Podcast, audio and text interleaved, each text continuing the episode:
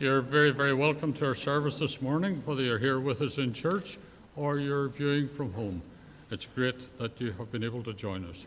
And it's a special welcome for a good friend of the congregation, the Reverend Doctor Norman Hamilton. Norman has been with us on many occasions in the past, and it's always a joy to come to church and to hear him preach. So Norman, you're very welcome this morning, and we all look forward to hearing from you. Thank you for coming. Uh, as you're aware, the Reverend Shaw is on a holiday break at the moment. Uh, it wouldn't be right for me to say celebrating a big birthday, but you didn't hear that. And uh, he'll be back to work on Tuesday the fourteenth of March. So if in the meantime there's the need for the services of a minister, please just contact any elder or contact me. Uh, next Sunday, special day, mission service in the morning at eleven o'clock, and in the evening, worship and prayer at seven thirty. So you can put both of those into your diaries, please. Advance notice for the Palm Sunday soup lunch.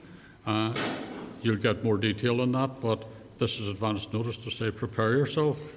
And finally, it is with sadness, I know Mark announced it last week, that Clive Gilliland passed away a week ago. Clive's funeral will be here in church on Wednesday morning at ten thirty.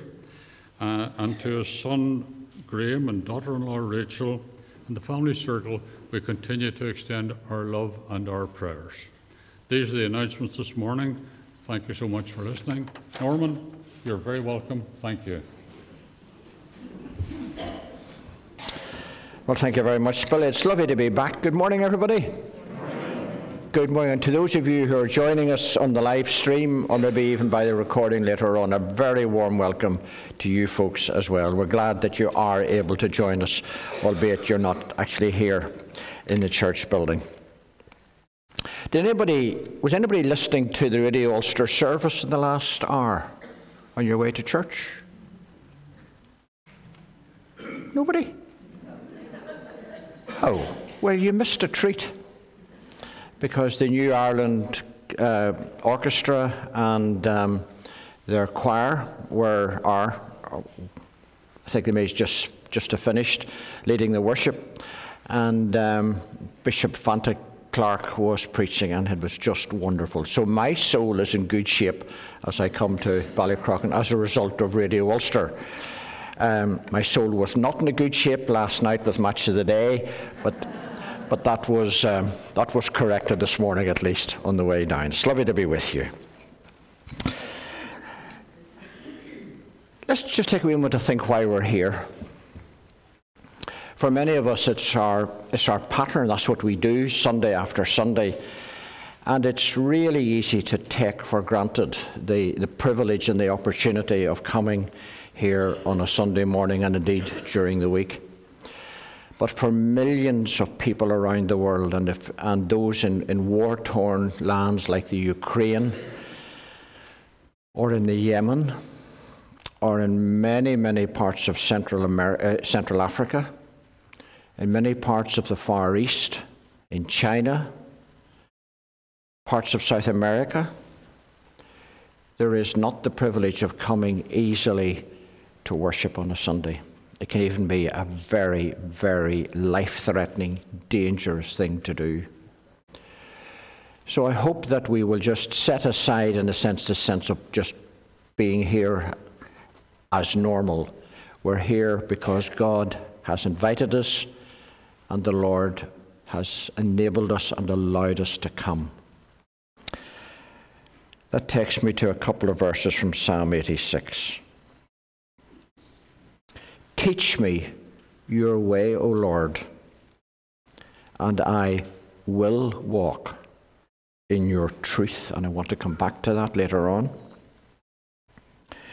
Give me an undivided heart, that I may fear your name. An undivided heart, where we're not, as it were, distracted day in, day out by other things and other people. We're here to be, for the Lord to refocus us and retune us for daily living. Let's pray. Our Father, we come because we want to, We thank you for giving us the capacity to be here this morning. And indeed, we thank you too for the capacity to, for many people who are not in the building, but to be able to join us on the live stream and later on uh, through YouTube. We thank you that we are able to worship, and we're able to worship freely and to do it in security. So Lord, as we come, tune our hearts to you. Help us, Lord, to give you our undivided attention this morning and in the coming week and weeks and months, that you may give us to give you an undivided heart. We have reason to praise you. We have reason to be grateful. And we want to come with that sense of privilege to you this morning, with our thanks in Jesus' name. Amen. And that leads us into this lovely hymn of praise, ten thousand Reasons, which we do have to worship.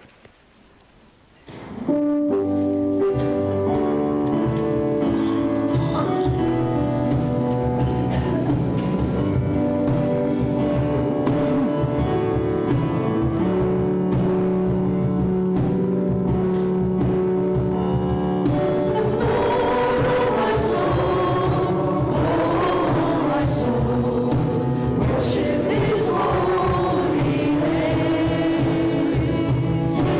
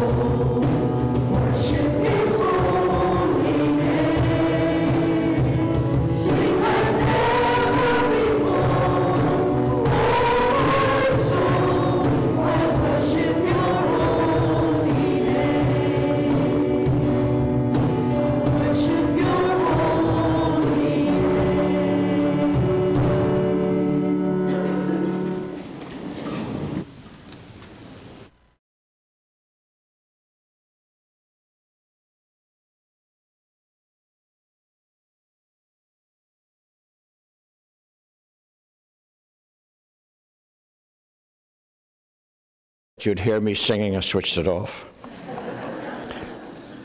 Could we bring up the, the first slide uh, for the, the all age section?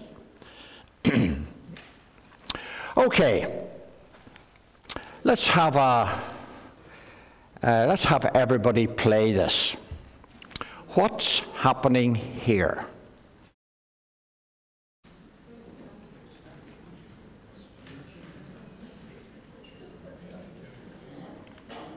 What's happening here? The, the youngest member of the congregation puts his hand up.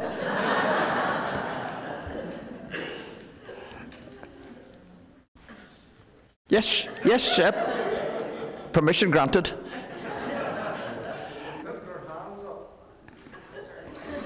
Putting their hands up.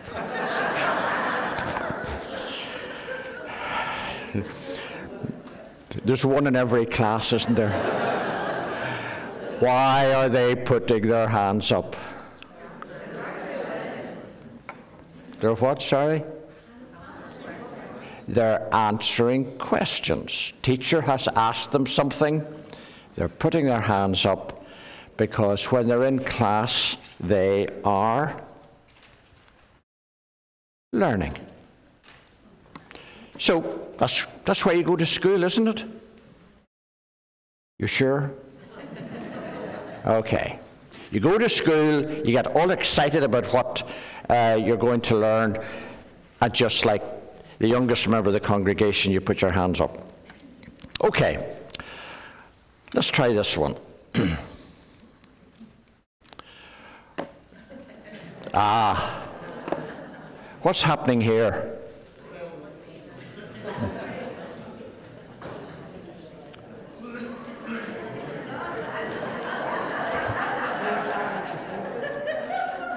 You can only answer one question in any lesson. All right.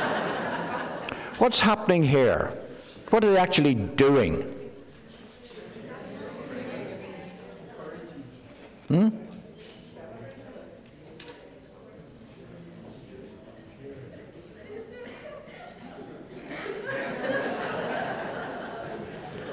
And what are they doing? Celebrating. They're celebrating. Do you know who these folks are? It's what the Welsh do well. They're singing at a football match. And they're, what they are doing, they're encouraging their team. So the first one we saw that the children were learning. We've now seen the fans encouraging their team. And what's happening here?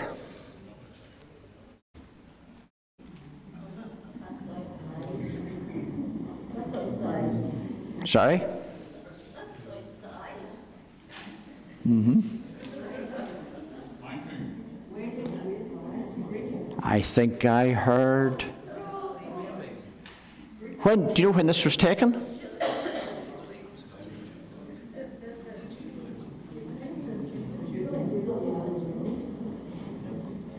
anybody know when this was taken? Taken the Jubilee, that's right. It was taken last summer at the Queen's Jubilee celebrations. And what she was doing was thanking the thousands, and th- I think somebody said that, thanking the thousands and thousands who were uh, in the mall in front of her for their love and their support over the years. Putting those three things together, three great reasons to come to church: to learn about Jesus, to encourage others, and that is really important, and to give thanks to God. It's easy to forget why we come. I think, as I was saying earlier, for many of us, myself included, you You go to church on a Sunday morning because it's your pattern, it's your routine. But we just need to remember why we come. Now, there's other reasons as well, but here are three of them. We come to learn, to learn from Scripture, to learn about Jesus, to learn how to be a follower of Jesus. We come to encourage others, and let me not understate the importance of that. Uh, many, many people, and I can say this because I don't know you folks individually, many, many people are distressed or lonely or anxious, and therefore it is really, really important that a church gathering like this is where we actually make the effort and make the time to ask other people how things are and to encourage them. Because if we don't do it here, where will they get the encouragement? And of course, as we've already been doing in our first hymn, ten thousand reasons to give thanks to God. Let's pray for a moment. Our Father, thank you for again for bringing us here. Thank you that we don't just aimlessly wander into church, but that you have lovely purposes for us every time we come. And Lord, we do thank you for those who encourage us, and we want to be encouragers ourselves of others. We want to thank you for those who teach in this congregation, for Mark, uh, especially as our teaching elder, as our minister. We want to pray for him, give you thanks for what the skills and the love and the concern and compassion you have given to him. And we pray that he will be not only a good teacher of your word, but that we will be great learners from it. And Lord, day and daily, as well as on a Sunday, teach us to give you thanks for so much that is a blessing to us. So we come with our prayers and our thanks in Jesus' name. Amen. And our next hymn picks up that theme of thanks. Blessed be the name of the Lord.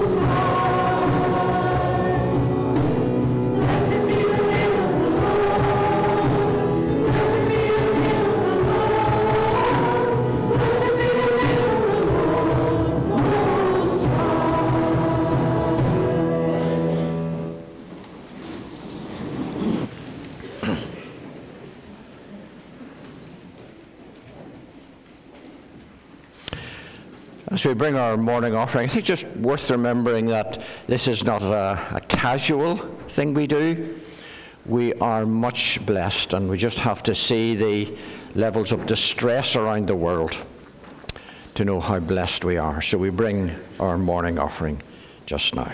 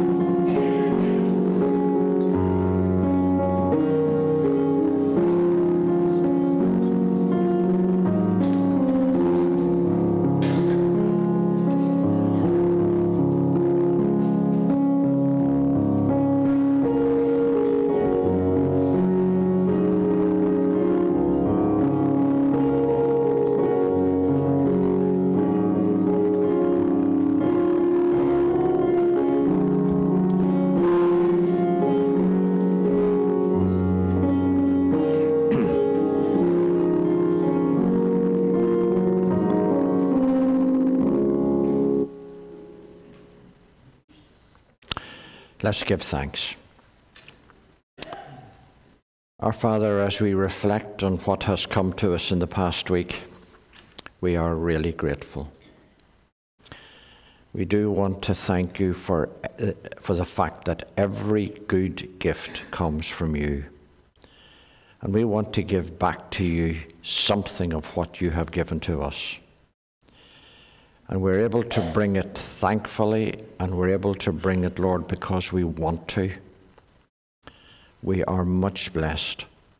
And as we bring these offerings, we do pray that whatever eventual use they are put to, that your blessing will be on the people and the causes and the events and anything else for which they are used.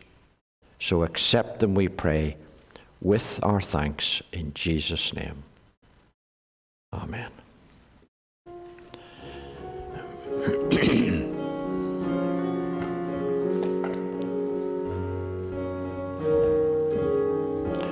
Bum, bum, by this thankful heart.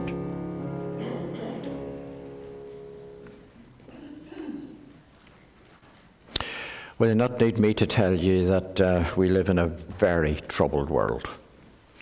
Um, I don't know about you. I have found some of the the uh, television reports from the Yemen, from Syria, from Turkey, from uh, Ukraine, from other parts of the world. Really, really hard to watch. Never mind to have to think about what it must be like to be there. So in our prayers, no matter how inadequate they are, we will seek to pray for folks in dire, dire need across the world. And we'll also pray for people uh, closer to home. Let's pray if we may.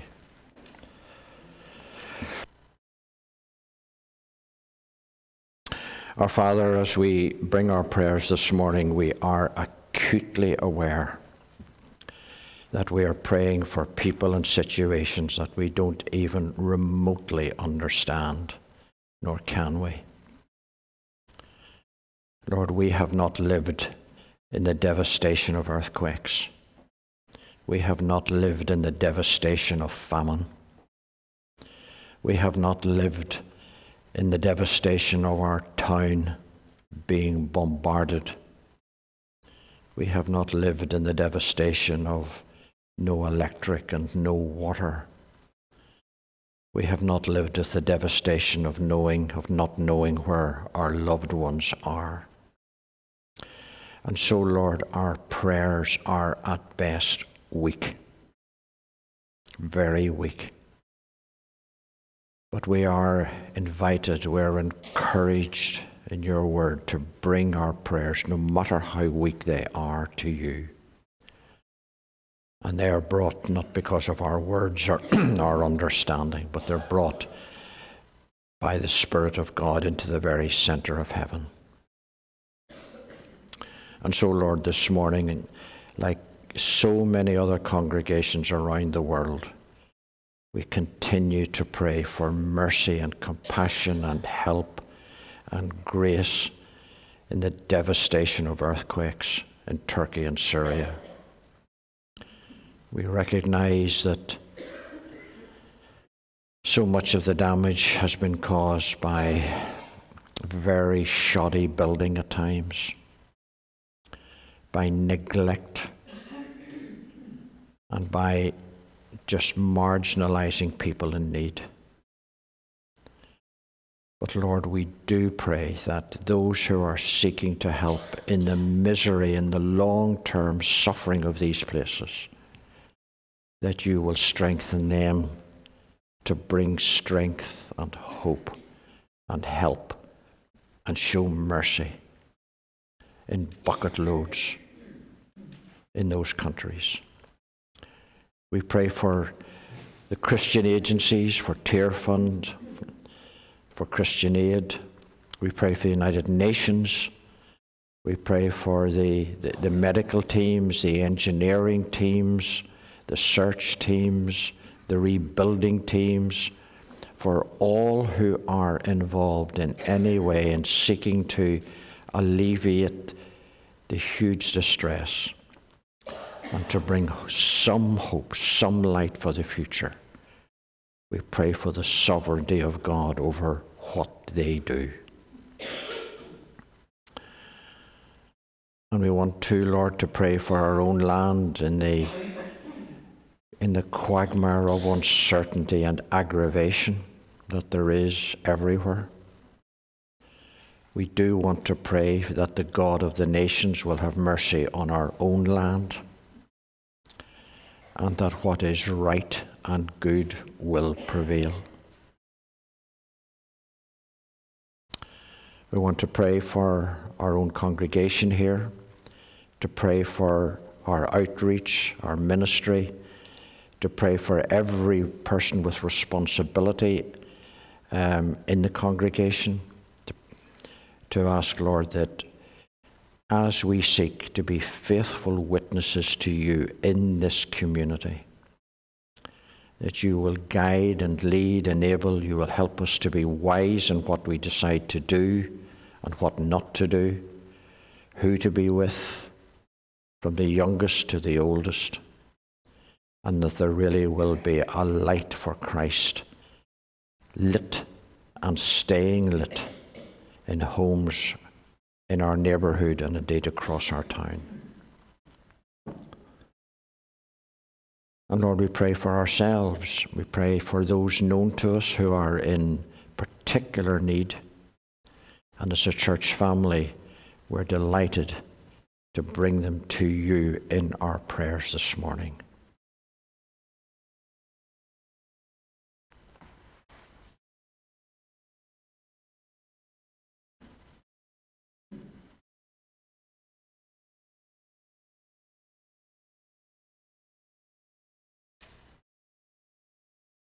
Lord, you know the people on our hearts.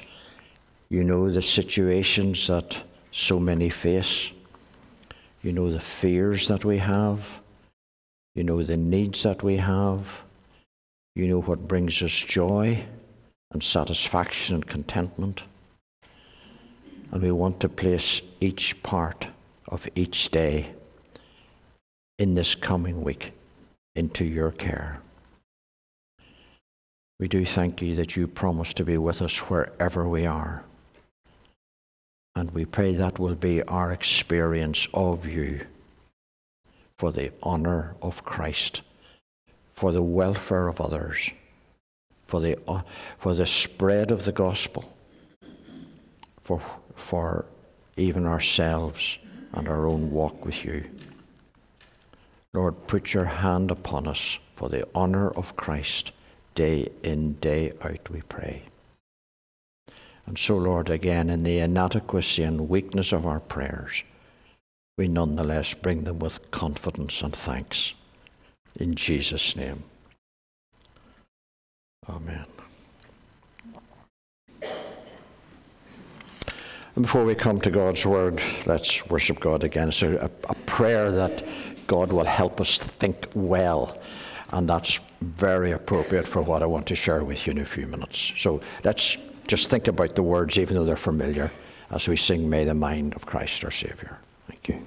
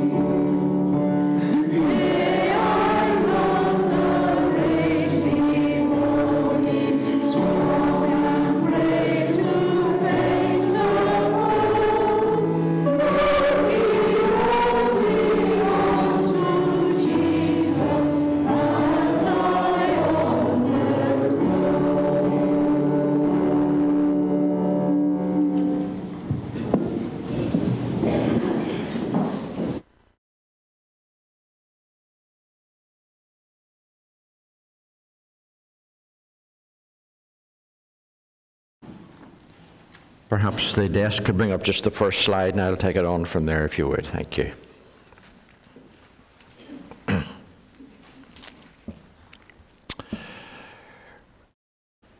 Revisiting Pilate and Paul.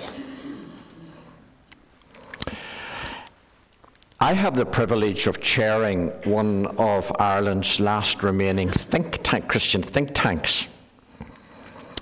Uh, called Contemporary Christianity. And uh, if you get the Presbyterian Herald, you'll uh, find an article uh, that I've written for the next edition based on our uh, last uh, public event about a fortnight ago. We're a small Christian charity where we try to dig a bit deeper into normal on how best to live out our faith in this rather beleaguered corner of Ireland. And over the past few months, uh, we've been doing some detailed homework as we try to shape our work for the future. So what I want to share with you this morning is part of my own spiritual journey, as well as, I hope, something from the scriptures, which we'll read in a moment or two, something that will be of help and guidance and encouragement to you too. But before we get there, as part of doing our homework, one of the things that has emerged is that quite a lot of people seem to be at something of a tipping point in their faith.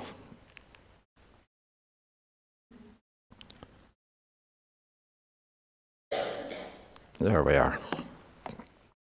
Or to put this another way, there does seem to be increasing uncertainty about what to believe and how to live as a Christian.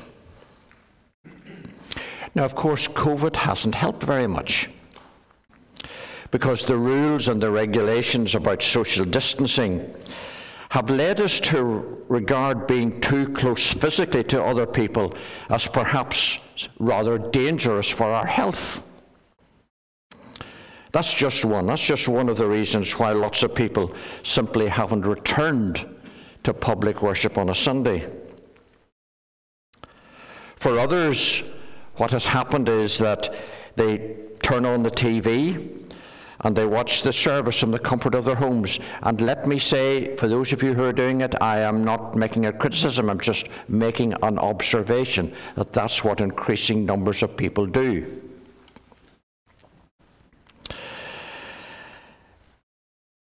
But what seems to be going on is a distancing of ourselves from being rigorous and upfront and committed if we are followers of Jesus. We're not quite so sure, not quite so confident as we, won, as we once were. Indeed, you might go so far as to say, I think maybe I'll, yeah, that there is a crisis of confidence, a deepening loss of confidence in the Scriptures, a deepening loss of confidence in the gospel itself, and increasing reluctance to actually stand up and be counted as a follower of Christ. Because I do think it's beyond doubt that it is getting more and more difficult. It's becoming even unacceptable. Unacceptable to say in public that you are a follower of Christ and that you seek to live by what the Bible teaches and by Christian principles, Christian values. Secular and atheistic pressure seems to us, in our thinking in contemporary Christianity, our think tank, secular and atheistic pressure seems to be taking its toll.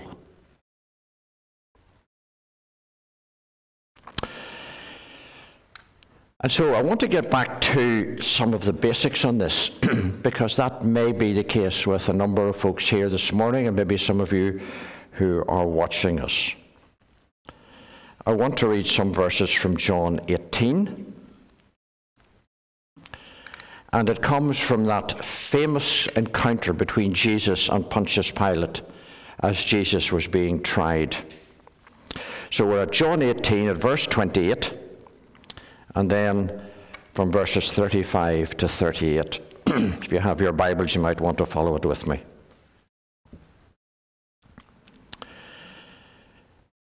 The Jewish leaders took Jesus from Caiaphas to the palace of the Roman governor. "Am I a Jew?" Pilate replied. "Your own people and chief priests handed you over to me. What is it you have done?" Jesus said, "My kingdom is not of this world. If it were, my servants would fight to prevent my arrest by the Jewish leaders. But now my kingdom's from another place." "You are a king then?" said Pilate. Jesus answered, "You say that I am a king. In fact, the reason I was born and came into the world is to testify to the truth. Everyone on the side of truth listens to me." "What is truth?" retorted Pilate. And with this he went out again to the Jews gathered there and said, "I find no basis for a charge against him." What is truth? Jesus had been handed over to Pilate as the head of the Roman Empire in the area, and it's clear that the leaders and the people wanted Jesus to be executed. Now, Pilate, of course, hadn't gone looking for Jesus, but Jesus had been handed over to him by his own nation and by the religious leaders.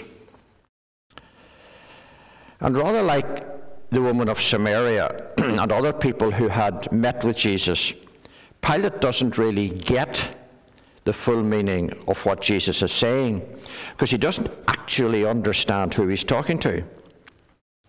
And Jesus is now helping Pilate to understand who he is and what's on offer. He's offering to Pilate an encounter with the one who is the truth, the one who teaches the truth, the one who lives the truth, the one who came from the very center of heaven itself. But Pilate doesn't get it. Truth for him is not an issue. Legalities are. What's the law?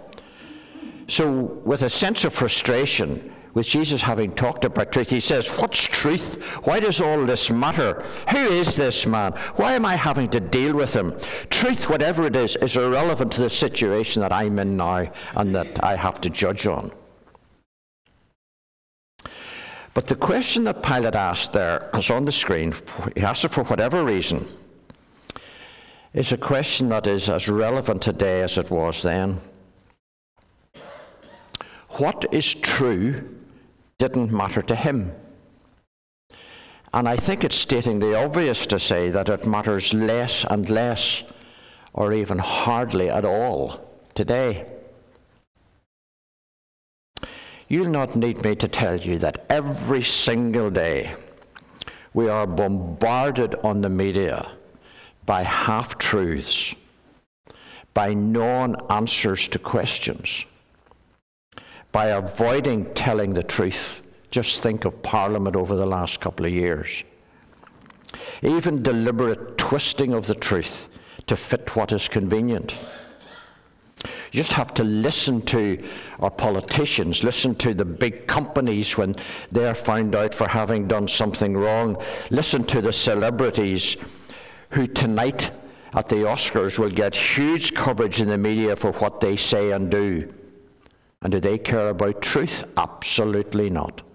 As long as the image is okay, it doesn't really matter. And what I'm trying to say this morning to you folks is that we need to be exceedingly careful, exceedingly careful to be clear on what we believe and why we believe it, because it comes from heaven and it is, and Jesus is the truth. Let me let me take a slightly different direction for a moment. Back in March twenty-first, Prince Harry and Meghan gave a famous lengthy interview to Oprah Winfrey. And she said in that interview, and I quote, she said to Harry, "How do you feel about the palace hearing you speak your truth today? How do you feel about the palace hearing you speak your truth today?"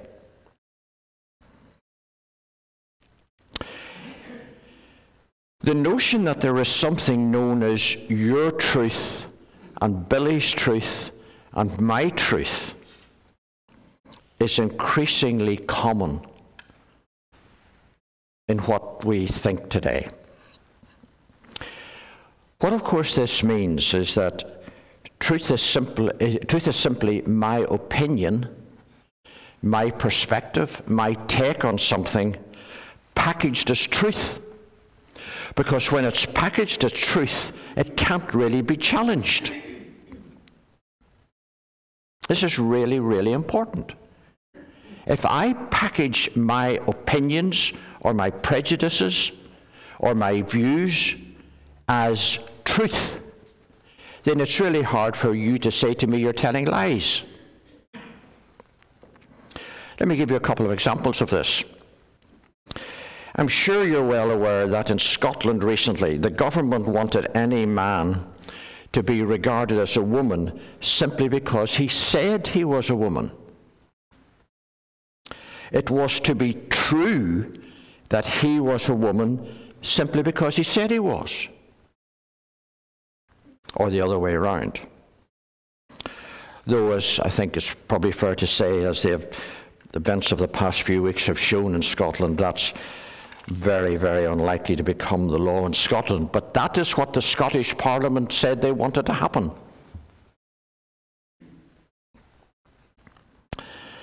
And within Christian circles and church circles, there is a view surfacing that since God loves us and accepts us as we are, all is well between us and him. God is love. God loves everybody, no matter who they are, no matter what they do. They're accepted by him. And you may be aware that I felt I had to intervene in the media recently on that particular issue, following the, chip, the trip of church leaders to the Sudan. Yes, God does love us. God does accept us. But it's not unconditional. There's something such as repentance in there somewhere. There's something like seeking salvation in there somewhere. There's somewhere like the implications for eternity in there somewhere. And many people still think that all religions lead to God. We're just going along different pathways. You have your true way to God, I have mine. And we'll all end, all end up in the same place anyway, won't we? If it works for you, that's fine. In a word, there are many big influences eroding our confidence in Jesus as the way, the truth, the life. Jesus was very clear when he said, "The truth will set you free." Not your truth or somebody else's truth or a politician's truth or a journalist's truth, but the truth. I, Jesus, will set you free. That's what liberates you. But nowadays we tend to feel we're set free by simply following our own instincts, following our own preferences, doing our own thing, promoting our own opinions. That is what will set us free. That is a heresy. What is good, what is right, what is true is much more than what I think to be good or right or true, or might even be very different from what I think is good or right or true. And increasingly in this highly pressurized society, I'm expected to be committed to everyone but Jesus. I'm certainly not encouraged to follow the teaching of the Bible. I'm certainly turned away from uh, from there being a need for salvation, and the perspective of eternity doesn't matter. That's the world we live in. And it is a modern heresy that your truth will set you free, and you will be happy by following your own truth. Now, you may think this is all a bit obscure. I want to suggest to you that it's not. Let me make this one point, which is not in my notes here. How much of our news, day in and day out, is based on argument and confrontation and aggression and demeaning other people and rubbishing them? What we are seeing almost every day in our news is that what I believe is right and what you believe is wrong. The idea of there being truth, integrity, honesty, uprightness, these aren't counting at all. So as we grapple with this modern heresy, can I just make a couple of extra points, if I may? I, I want to be clear that I'm not coming over as some sort of hardliner, quite the reverse. I'm simply trying to search the scriptures as the Bereans did for themselves in Acts seventeen. They just got the scriptures out and said, what do the scriptures teach us here? Trying to search the scriptures to see how followers of Christ, what they, what we might look like in a society where it is increasingly difficult, increasingly challenging to be known as a follower of Christ. So allow me to set out two key Bible principles for following Christ in this confused and very aggravated world. They're Bible guidelines, and I think they'll need very little further explanation from me. But this is what I would long that we take away from this morning.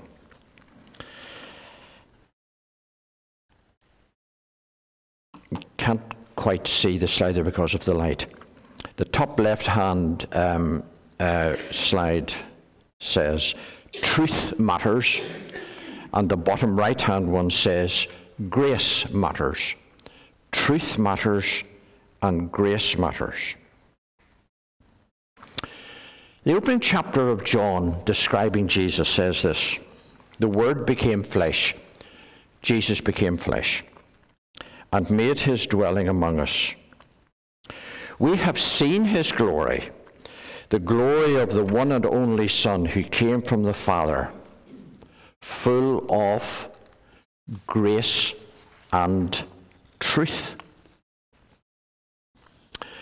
In John eight, we read this: to the Jews who had believed him, Jesus said, if you hold to my teaching, you really are my disciples. Then you will know the truth, and the truth will set you free. If you hold to my teaching, you will know the truth, and the truth will set you free. It doesn't get much clearer than that. The truth is in Christ, in Jesus, in the Scriptures, in the work of the Spirit. It is not to be found in Oprah Winfrey, or a politician, or a journalist, or a T V show. And with that comes the privilege of holding fast to what is good and of God. Not being waylaid or getting watery. Just as a matter of interest, there are over a hundred references in the New Testament alone, in the New Testament alone, to truth. A hundred, more than a hundred, because truth really does matter. Not my truth, not your truth, but truth itself, embodied in Jesus. Let me read you a few verses from what Paul said in Second Thessalonians. Let me read you this. Second Thessalonians chapter two at verse thirteen.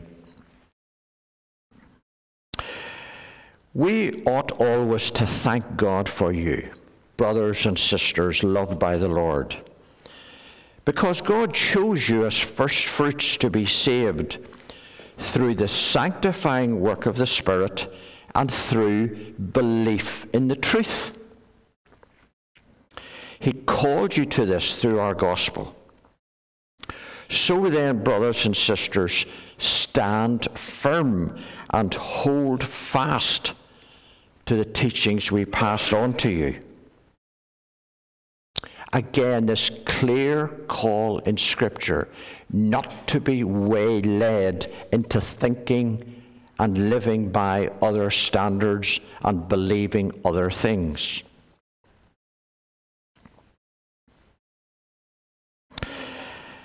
And alongside this, I know I may have said this before here, but I, it's one that I think bears saying again. It is really, really important to be able to explain why you are a follower of Christ in your own words.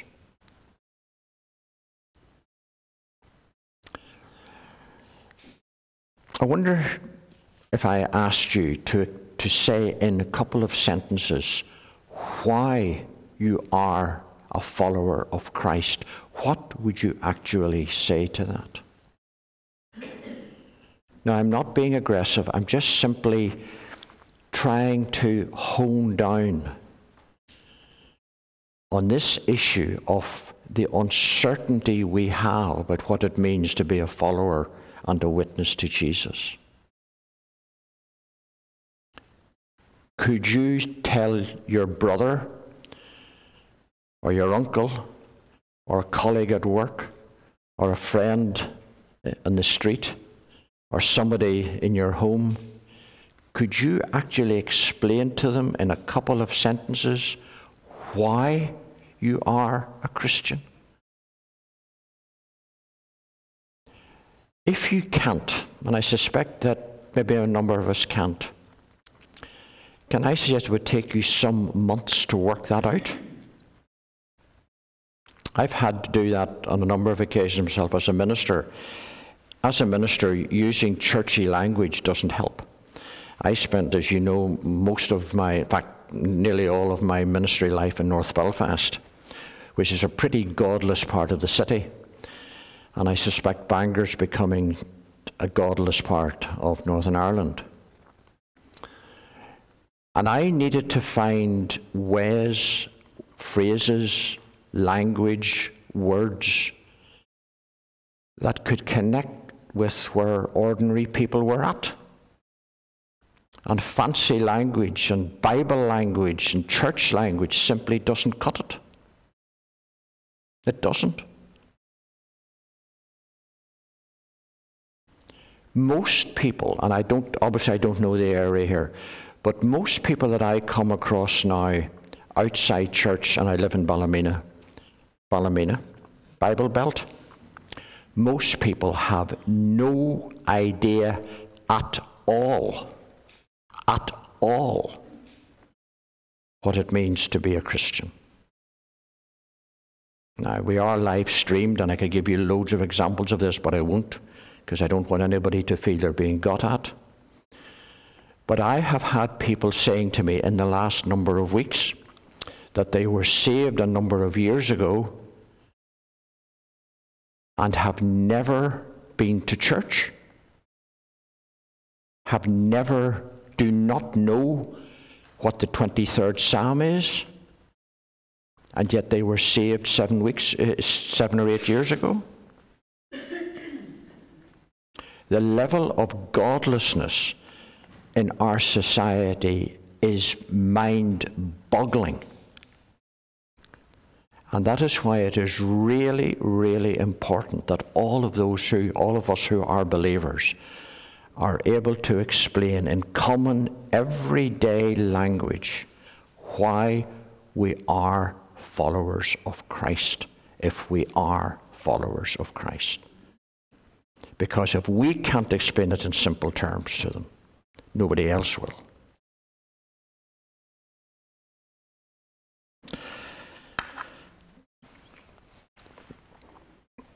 This is summed up, this importance of this is summed up in a verse in First Peter, First Peter three. Even if you should suffer for what is right, you are blessed. Hmm. Do not fear their threats. Do not be frightened. But in your hearts revere Christ as Lord. Always be prepared to give an answer to everyone who asks you to give the reason for the hope you have.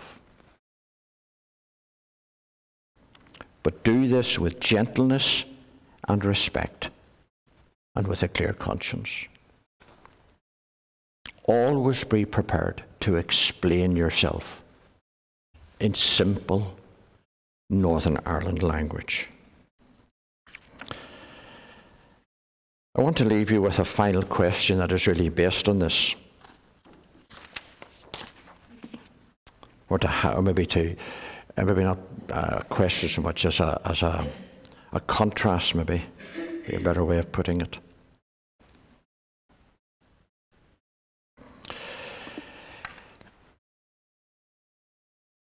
There are two ways of two main themes from this morning. The top left says, believe in you. You can do anything. You can be whatever you want. You can have confidence in yourself. The bottom right-hand corner, and we have elections coming up, says, trust me, I'm a politician. I will sort out things for you. You vote for me, and heaven will come. The believer, the follower of Christ, says, well, just hold on. My confidence is in the gospel. My confidence is in Christ. My confidence is in the scriptures. My confidence is in the work of the Holy Spirit. Certainly, there is a place for voting. Absolutely there is, and I will be casting my vote like so many others. But nonetheless, the bottom line is that in a world where it is increasingly unacceptable to be a follower of Christ, my confidence is in him.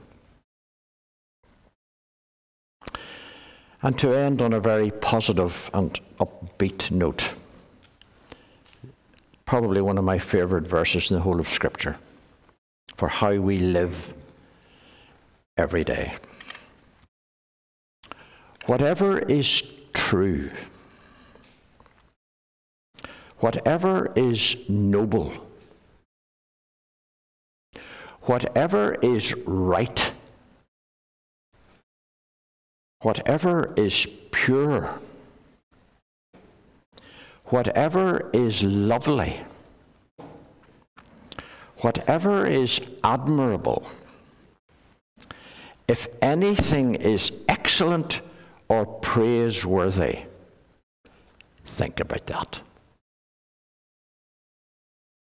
Think about these things and not allow our minds, our attitudes, the way we think, the things we do, to be shaped by godlessness. Let's pray, if we may. Our Father, we are so privileged, so privileged to have access to the very center of heaven. So privileged to have salvation on offer. So privileged to have a Savior. So privileged that we can know your ways. And so privileged that we can have confidence in your ways. And Lord, we pray for your forgiveness, for our weakness, maybe at times our ambiguity, our waywardness, our self-centeredness. We do pray for your forgiveness and invite your Holy Spirit to prevent us repeating such things tomorrow and into a coming week. So, Lord, help us to think and, and shape our lives by whatever is true and noble and right and pure and lovely. Things that are from you. So hear our prayer and accept our worship as we bring it in Jesus' name. Amen. We spoke there about um, truth and grace being the, as it were, the, the shape of living for Christ. And our final hymn speaks of the God of grace, the amazing wonder, and the fact that he offers that to us. Let's worship God again.